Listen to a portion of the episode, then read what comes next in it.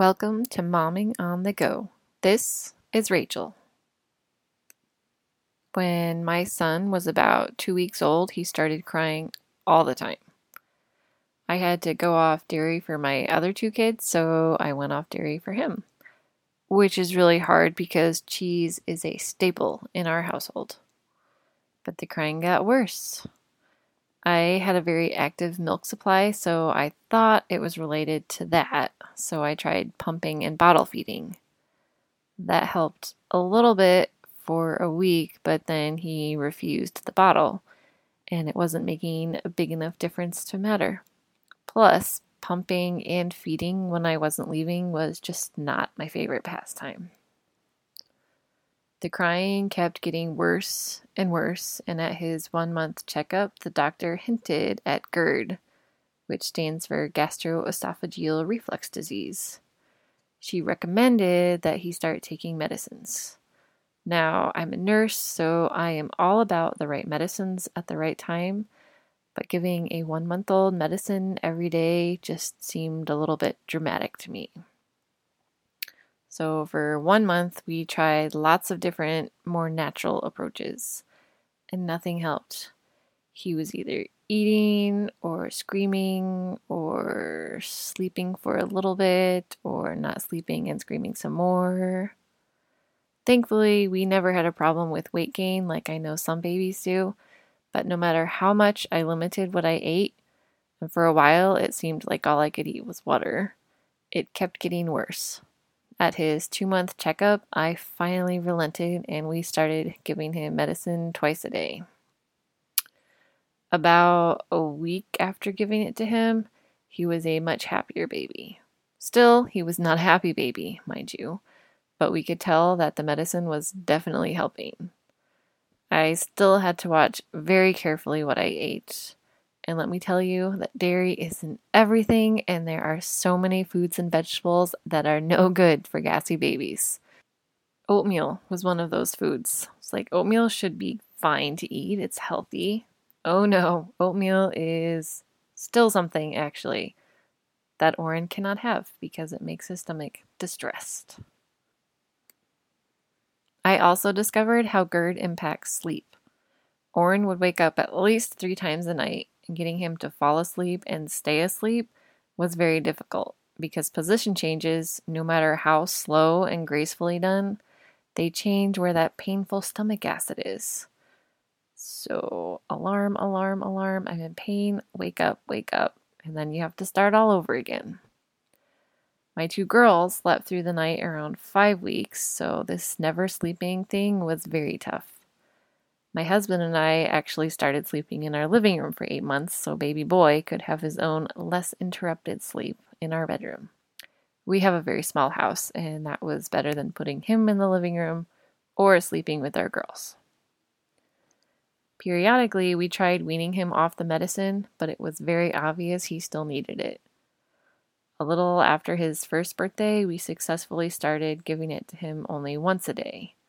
Let me tell you, giving a baby and then a toddler medicine once or twice a day that doesn't taste very good is no small feat. My husband is a pro, and I am so thankful he handled that task. And only giving the medicine once a day was a very big relief. When Oren was one and a half, we finally weaned him off the medicine completely. He still has stomach issues. We know there are foods that bother him, so we just don't give him those foods. We know that there are some things that bother him if he eats them too close to bedtime, but are fine if he eats them in the morning. Our girls still pray almost every night for him to sleep well because of all these sleep issues related to his GERD. It's been a big deal in our house. I am happy, so happy, to say that life is better now. It was hard so very, very, very hard to be in the middle of, but it has gotten so much better. There are some things that I will never take for granted again. Babies who can tolerate any food and who sleep through the night early on. I didn't realize just how much I had to be thankful for with my girls. As I think back on those times that are still in the recent past, I am reminded of the problem of sin It eats away at us from the inside out. There is nothing that we can do to get rid of sin on our own. Sometimes it seems like it doesn't bother us, but other times it controls us and we can do nothing about it. I am so thankful that God has a 100% cure for our sin problem. He sent His perfect Son, Jesus, to the world. Jesus willingly took our place and died for us. He was perfect and sinless, so death could not hold him, and he rose again. Because of this, when we admit we are sinners, believe that Jesus died for us, confess our sins, and decide to follow him, our sin problem is taken care of. We might still mess up. Actually, we will still mess up because being forgiven does not mean we are all of a sudden perfect. But we have accepted the free gift of eternal life God has planned for us. We are letting Him work in us, and He makes us new in Him. So here are two encouragements for you run to Jesus, follow Him because He alone is the one who can help you with your sin problem. And two, if you have a GERD baby, I am very, very sorry. It is so excruciatingly hard sometimes. Most of the people I know did not have a GERD baby, but one of my friends did. She said the only advice she had for me was to not lose hope.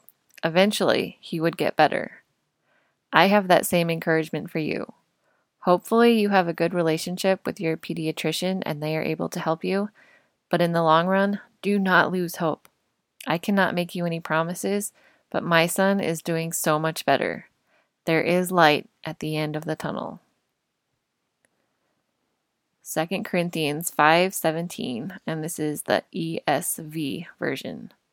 Therefore, if anyone is in Christ, he is a new creation. The old has passed away, behold, the new has come. Thank you for listening to Momming on the Go. If you have a GERD baby and you just want someone to listen to you, if you want some more encouragement, if you want to know some specific tips that I have, that worked for us, feel free to email me at mommingonthego at gmail.com.